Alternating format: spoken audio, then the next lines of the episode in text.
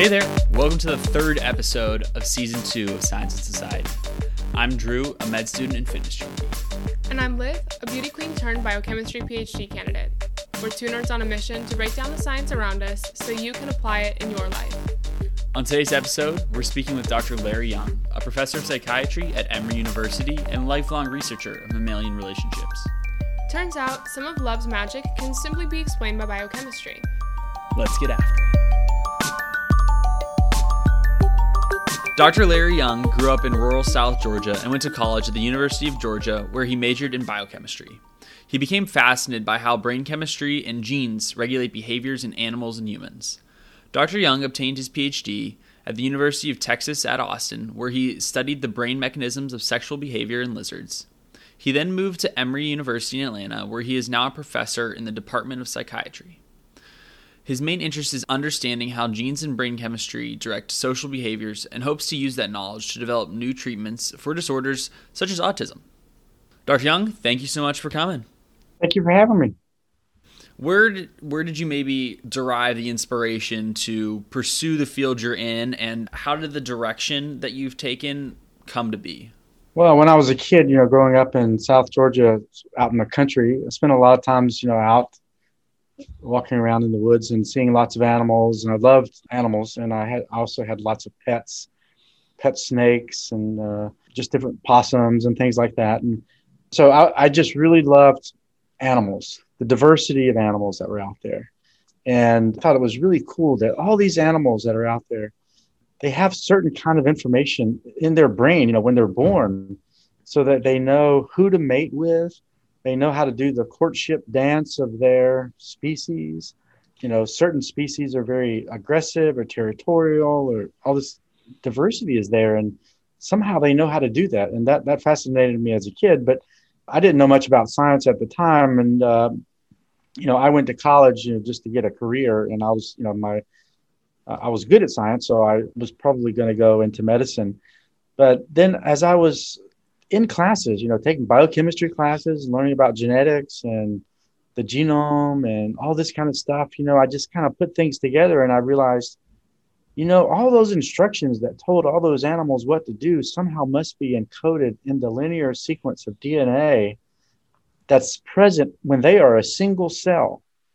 And that's a sequence of A's, G's, C's, and T's that somehow tell a deer to mate with another deer, and to when to mate, and how to take care of their babies, and all the, how to survive predators and all these kinds of things. And so to me, that was just really, really cool. And I was a biochemistry major, so I was learning about all these reactions and how, enzyme substrates go to the enzyme. And, you could really understand processes of life through real biochemical terms.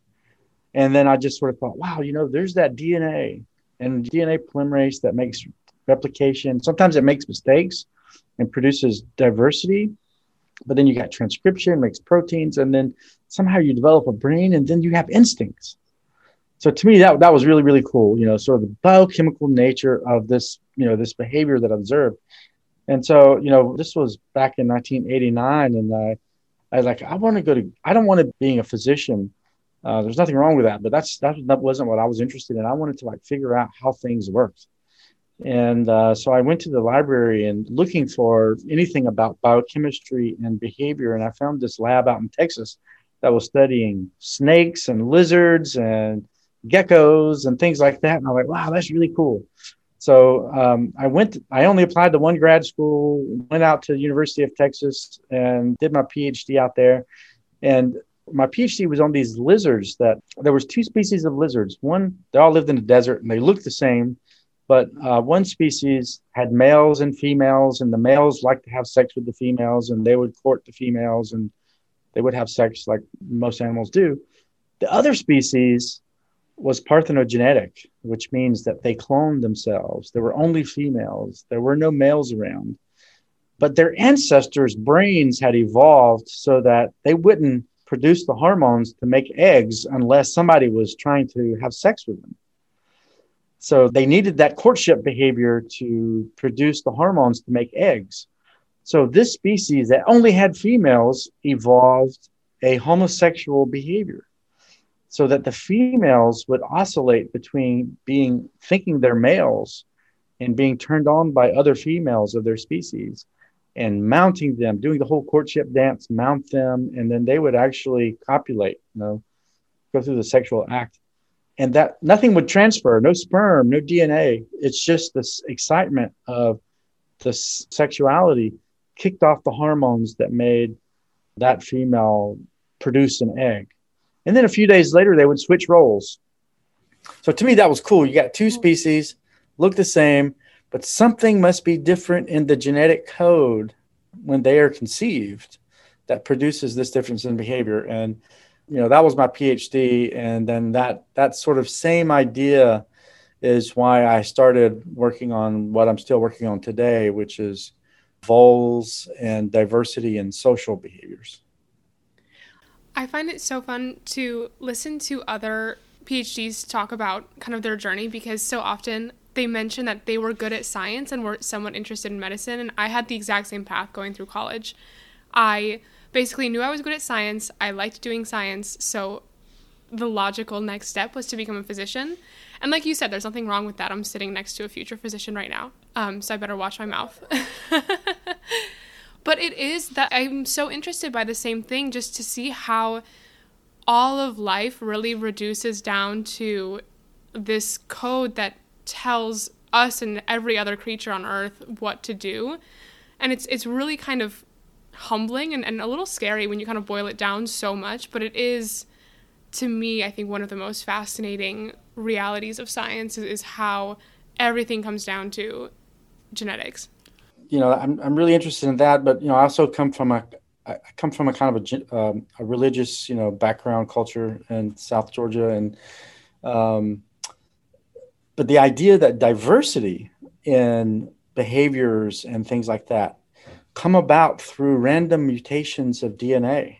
Most of them are deleterious, but sometimes they give an animal a little bit different behavior or different something that allows them to survive.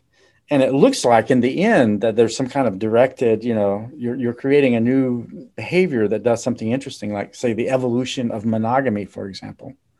But the idea that all comes about through a bunch of random mistakes made by a DNA polymerase, to me was kind of cool, so it's kind of like a, it's not religion. It kind of replaces that, it's like, here's how you can have these random mutations to give rise to new things. And also as an undergraduate, I thought it was really cool. I loved learning about the experiments that people did a long time ago, the classic experiments. And, you read about those and I'm like, wow, those people were doing really cool stuff. They discovered something really fundamental. And that's kind of what I thought, I wanted to do something like that. Absolutely. Absolutely. And I remember learning about a lot of those classical experiments, whether it's everything from Mendel's peas to learning about just Darwin and all those classic examples they're inspiring in a lot of ways to see that these discoveries can be made with purposeful action and research, that maybe a little bit of luck in there where they're at the right place at the right time. And it's cool how that comes about and precipitates. So getting into some of the research you do, we read a little bit about, neurogenetics of social cognition, kind of something that we were, just touching on. But in broad terms, it makes sense that, we're all different in our perception of social interactions and our respective social behaviors and dispositions, and that something has to underlie that. So the fact that it comes from genetics and different polymorphisms in our code, it makes sense. But could you maybe just elaborate on how that can precipitate or lead to social dysfunction or disorders that we see in society? Yeah, you're right. So I think we'll talk about more of this later, but, I studied these two animals, these little voles, one of which was very highly social, and they formed these bonds, and males took care of babies and things like that. So they had a very sort of highly affiliative social behavior. And then these other ones were basically asocial. They preferred to be by themselves. They have no empathy for other animals of their species and things like that. Those are two different species. And, we discovered some mechanisms that give rise to that. And that sort of led us to this idea, hey, wait a minute, people were we're not different species, but we're different individuals, and we have a lot of diversity in social behavior.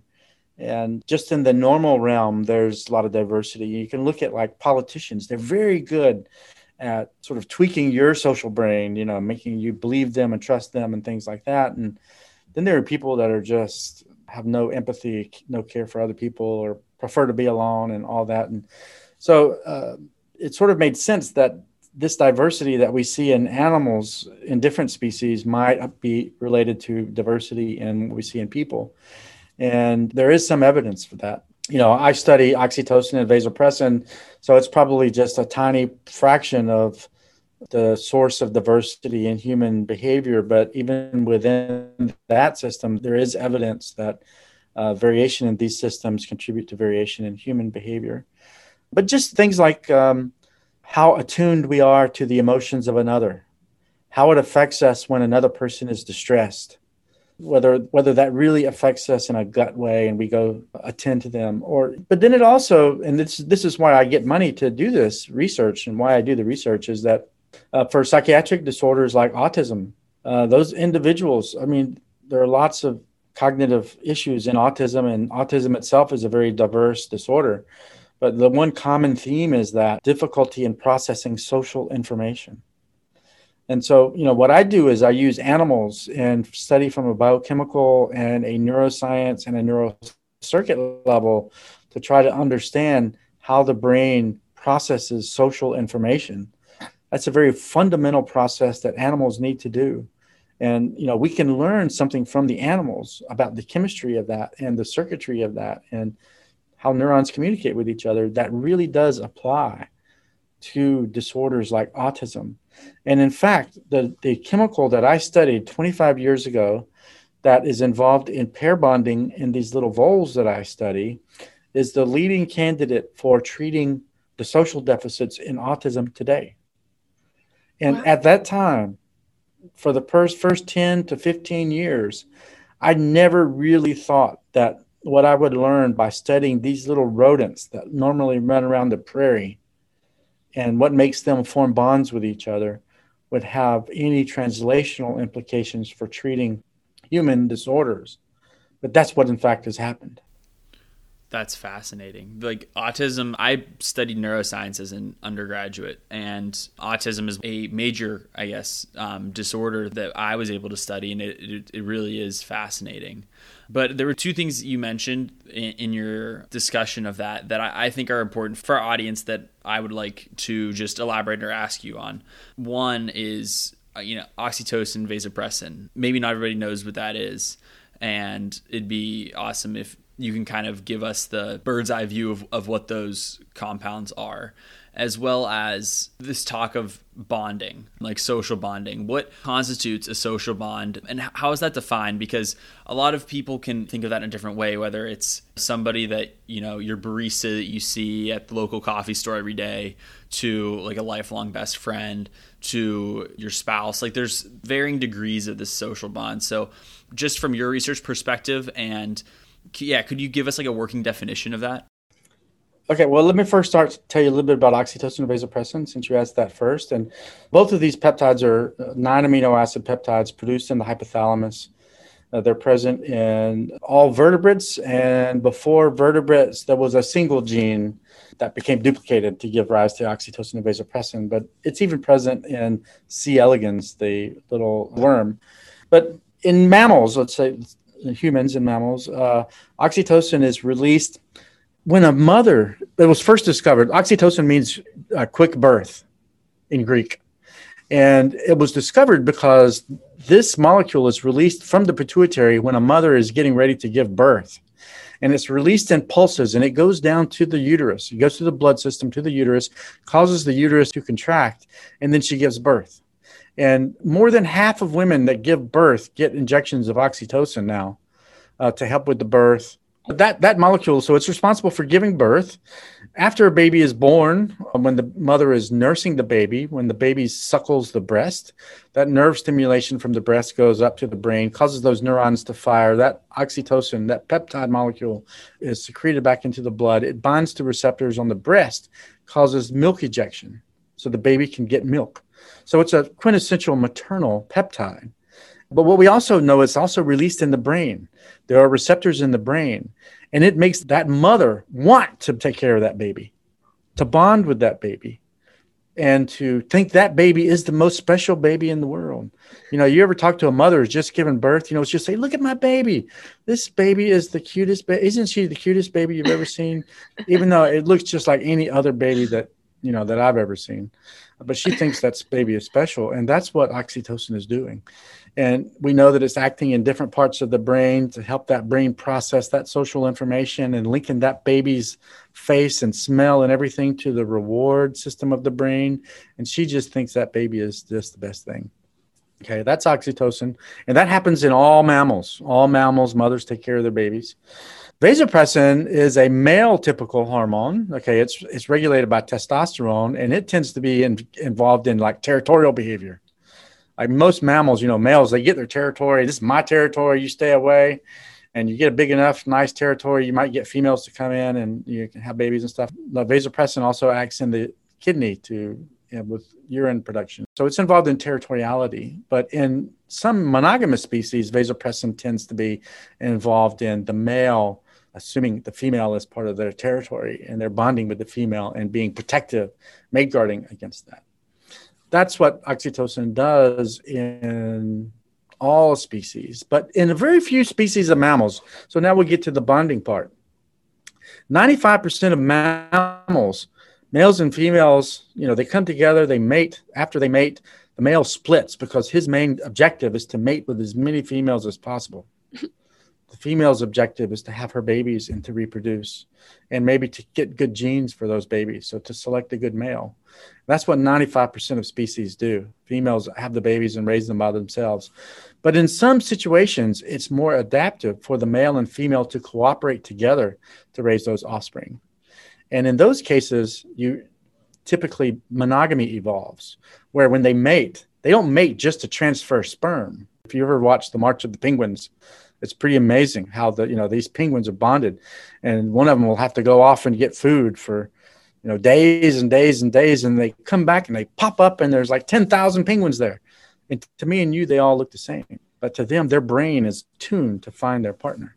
And in the monogamous species, and when a biologist says monogamous, we don't mean sexually faithful.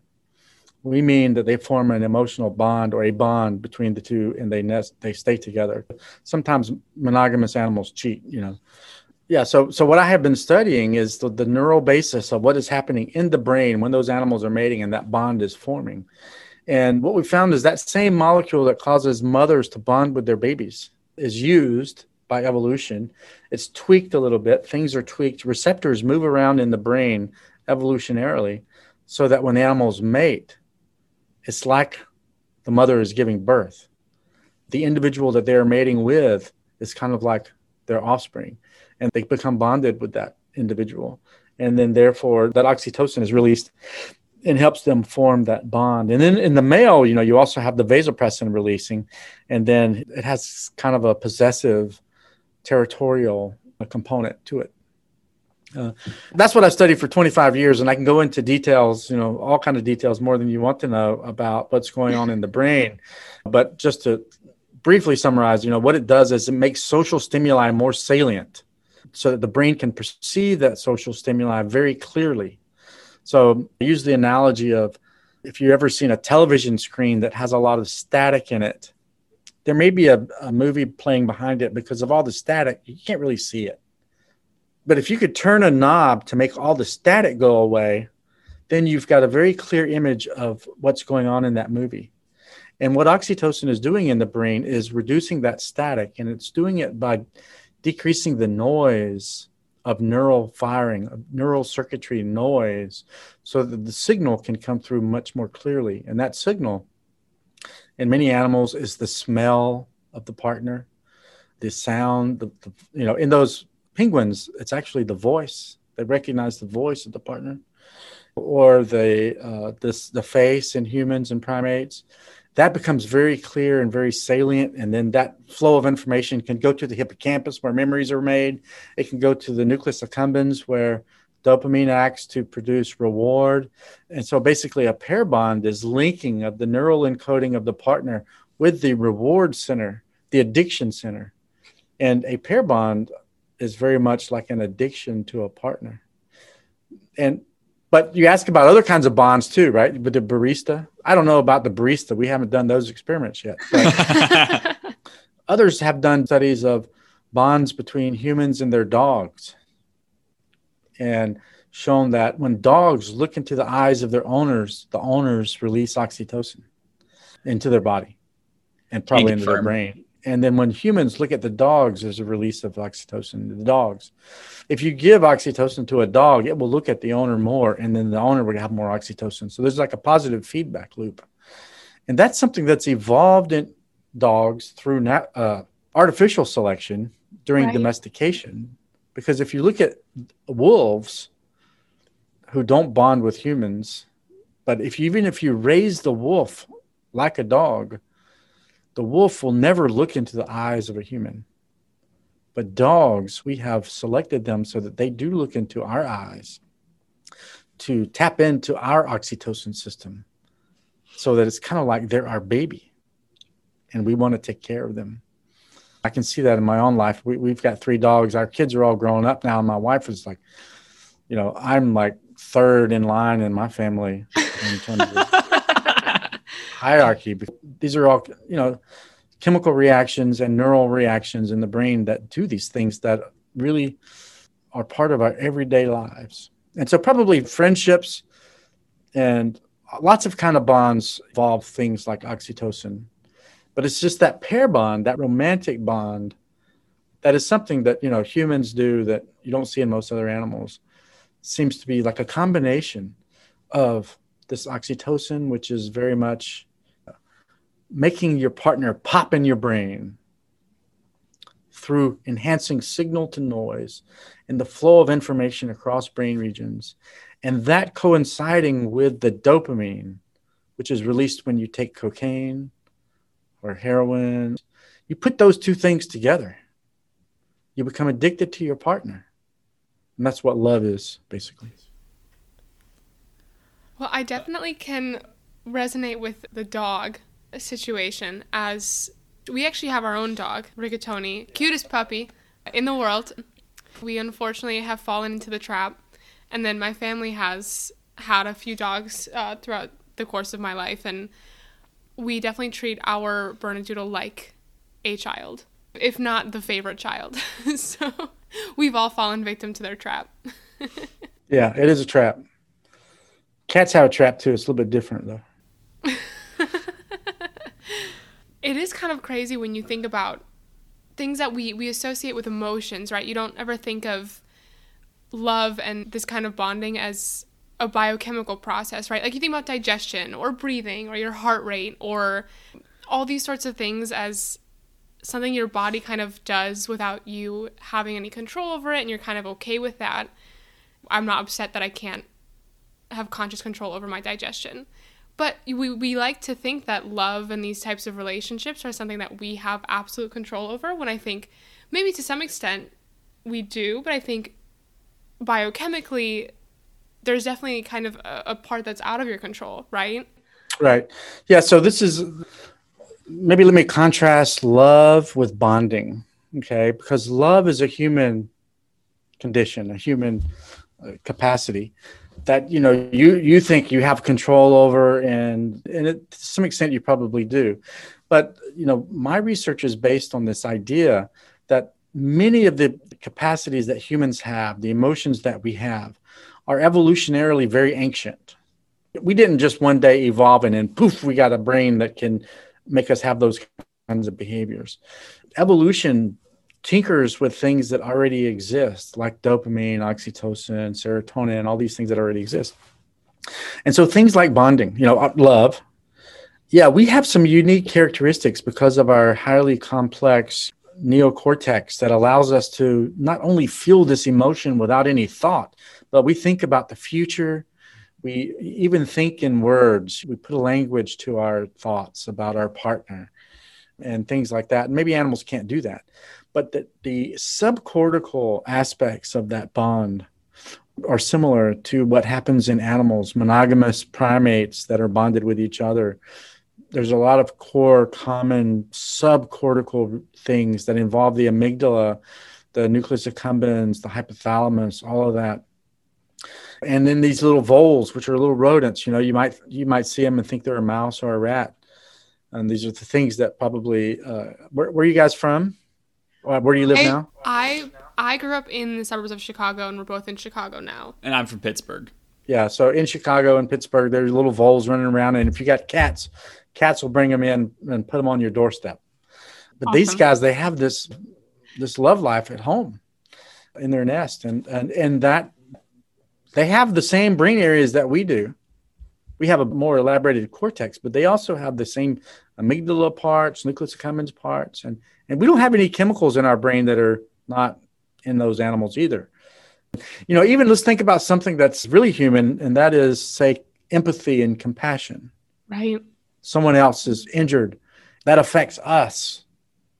And then we do something about that. We discovered in these little voles that if their partner is distressed, if they experience some stressful experience, then the partner recognizes that, and then they get stress hormones, corticosterone, to the same degree as their partner does. They're stressed out by their partner being stressed. And then they go and groom the partner to alleviate their stress. Meadow voles, the other species of vole that I study that are asocial, they don't care if their partner is distressed. They don't even pick it up. It just doesn't register to them. So a lot of animals, they don't care if another animal is stressed. But these voles that are bonded, they do. And it turns out oxytocin, acting in the anterior cingulate cortex, which in humans is involved in empathy, is involved in these voles showing that behavior. And so that's just an example of how the evolutionary antecedent of human emotions that philosophers have written about for hundreds of years are present in these animals. And I think it's easier for us to appreciate, to understand, or to believe that a little rat's emotions and their behaviors are driven by biochemistry than it is to believe ours. But, you know, in my view, ours is still driven by those things. There is still some magic in the human brain that we don't understand. Right. The very complicated cortex that allows us to think in more complex ways than these animals do. But below that, we're still driven by those chemicals. And I keep going back to this maternal behavior because I think that is just the strongest instinctive behavior. A human mother is not that different from a wildebeest mother out, you know, in Africa, where she has a little baby wildebeest and the lion comes. And do you think the mother runs away from that lion? No, she fights that lion, and that's oxytocin. The chemicals are acting in the brain. Nature has selected those chemicals to act in the brain, activate these circuits to help them survive. The ones that didn't have those chemicals to do that, they just got eaten by the lion. It's remarkable to put it that way, actually. It's just like mind-blowing. Every time you the next example you throw at us, one after another, about how these peptides, oxytocin, vasopressin, underlie so much of the bonds between mammals and humans. And it's mind-blowing, truly. So thank you for enlightening us on the process. And I'm sure Olivia, as well as myself, we both found that incredibly interesting. My biochemistry neurons are just tingling right now. Yeah, they're firing. They're firing up. But we wanted to, before wrapping up, just touch on your book, because you wrote a book on love as well, entitled "The Chemistry Between Us: Love, Sex, and the Science of Attraction." We want to give you the floor if you want to plug your book. Yeah. So I wrote this book, just based on all of my research. It's not just about love, but also about sexuality. What makes males and females different, and how there are certain disorders in humans where individuals are born with the parents thinking that they are females, and then they reach a certain age and they grow male genitals, and then how that affects the sexuality and these lizards that I talked about. And in nature, there's all kinds of variability. And then, what drives maternal behavior in all species and how that's integrated into the reward system. And so I wrote this book based on all the things that I like to think about and that I had taught in my lectures. And I wanted to relate it to humans. So we combined both the animal research and also some human studies. And it's written for a lay audience. So someone who's interested in human behaviors, you'd find this very interesting. I wrote it with a popular science writer, Brian Alexander. So it's not too biochemical, but it's enough biochemical to be interesting to a scientist as well as a layperson. So I encourage you to take a look at it. That sounds like an ideal book, actually. A biochemistry book that isn't a biochemistry textbook. Not too many of those. Yeah, it has a little bit of a sense of humor to it as well. Oh, perfect. I'm sold.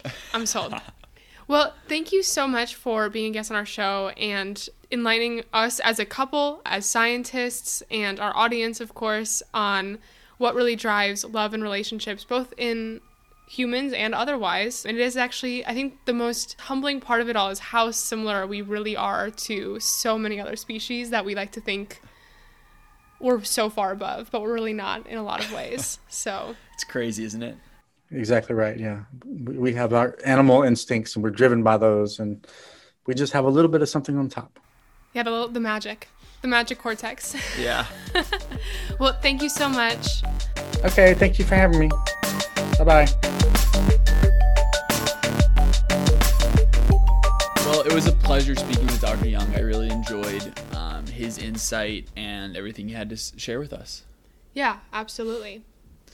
Well, moving on from the interview, because we have part two coming up next week, I want to get into a recurring segment we have, Silly Science with Drew. Probably my favorite segment, to be honest.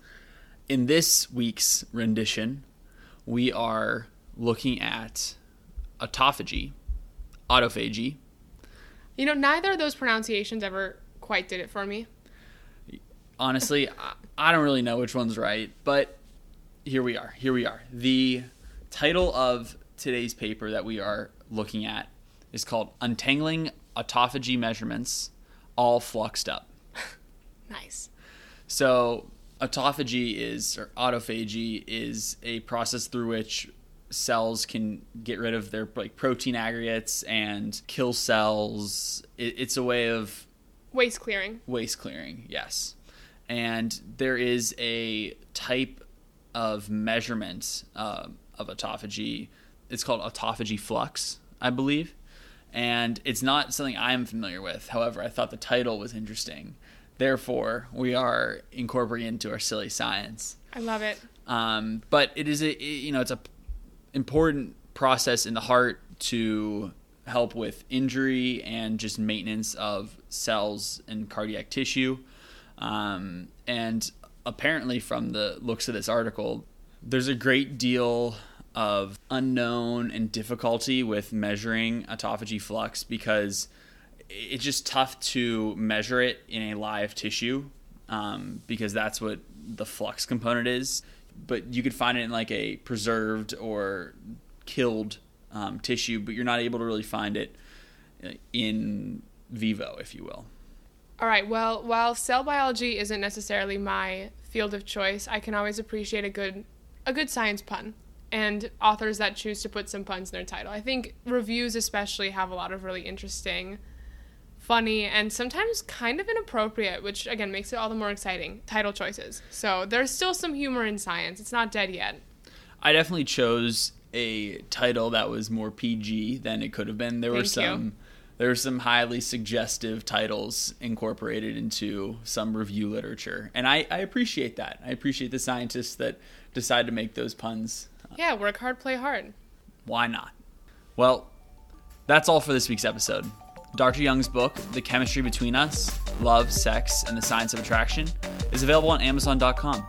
You can follow us on Instagram at Science and Society to catch our new releases, upcoming topics, and our science shenanigans. If you're enjoying our show, leave us a review on Apple Podcasts to help more people find Science and Society. We release new shows every other Monday, so episode 4 is coming your way on February 22nd. In our next episode, we are bringing on Harvard psychiatrists and married couple of 42 years, Drs. Jacqueline Olds and Richard Schwartz, to continue our part 2 of our mini-series on love. And as always, peace, love, and science.